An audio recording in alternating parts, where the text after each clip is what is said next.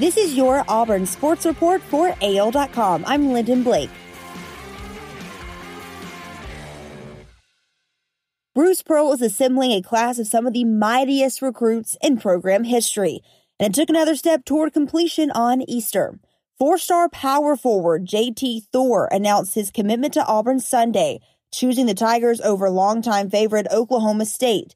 Thor made his commitment during a video interview with 24 7 Sports' Evan Daniels. The addition of Thor, a six foot eight, 190 pounder out of Georgia, is another impressive addition to Auburn's 2020 signing class which already includes five star point guard Sharife Cooper, Arkansas Player of the Year Chris Moore, and three star sharp shooting guard Justin Powell.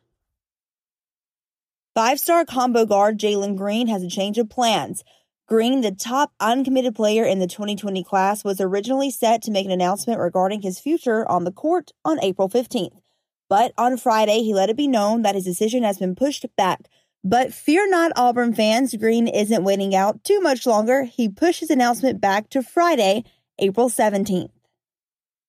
Former Auburn standout Cameron Artis Payne graded as the top running back in the XFL for the league's short 2020 season, as evaluated by Pro Football Focus. Will that make him the best running back in league history? On Friday, the XFL suspended day to day operations and laid off its workers at the league's eight team sites with no indication if the Spring Football League would return in 2021.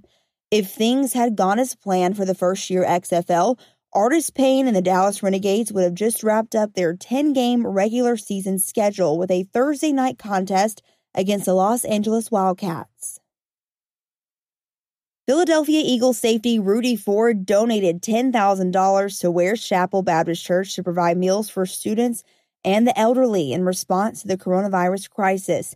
Then the former Auburn standout helped prepare the packages and hand out food Friday at the Huntsville church.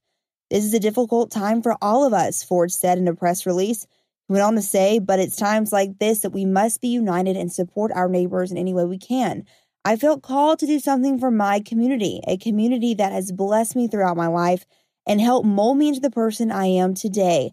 I am honored to serve alongside other community volunteers in their efforts to support at risk families, Ford said.